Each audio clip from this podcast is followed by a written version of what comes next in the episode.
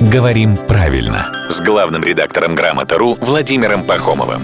Здравствуйте, Володя. Доброе утро. Похоже, бабьего лета мы не дождемся, или мы просто не заметили, что это было оно.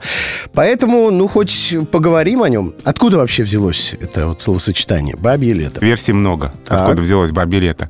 По одной из них а, выражение связано с крестьянской жизнью, а именно тот период, когда лето закончилось, началась осень, и женщины принимались за домашние дела. А я думал, наконец-то могли отдохнуть. Нет, э, уже Дома? вот Дома дома, дома за работой.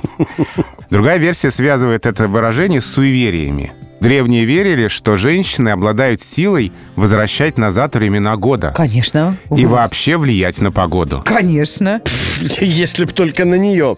Так, еще. Но есть еще такая третья версия, тоже связанная, в общем, э, с женщинами, что Логично. да.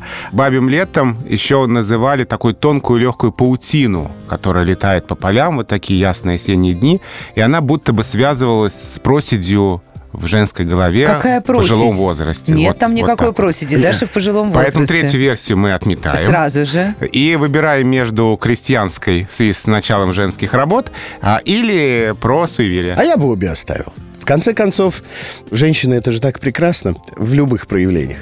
Ну, не бабье лето само, так хоть о нем поговорить. Обычно так бывает. Либо делаешь, либо говоришь. Говорим мы обычно правильно в компании главного редактора «Грамотру» Владимира Пахомова. Спасибо, Володя.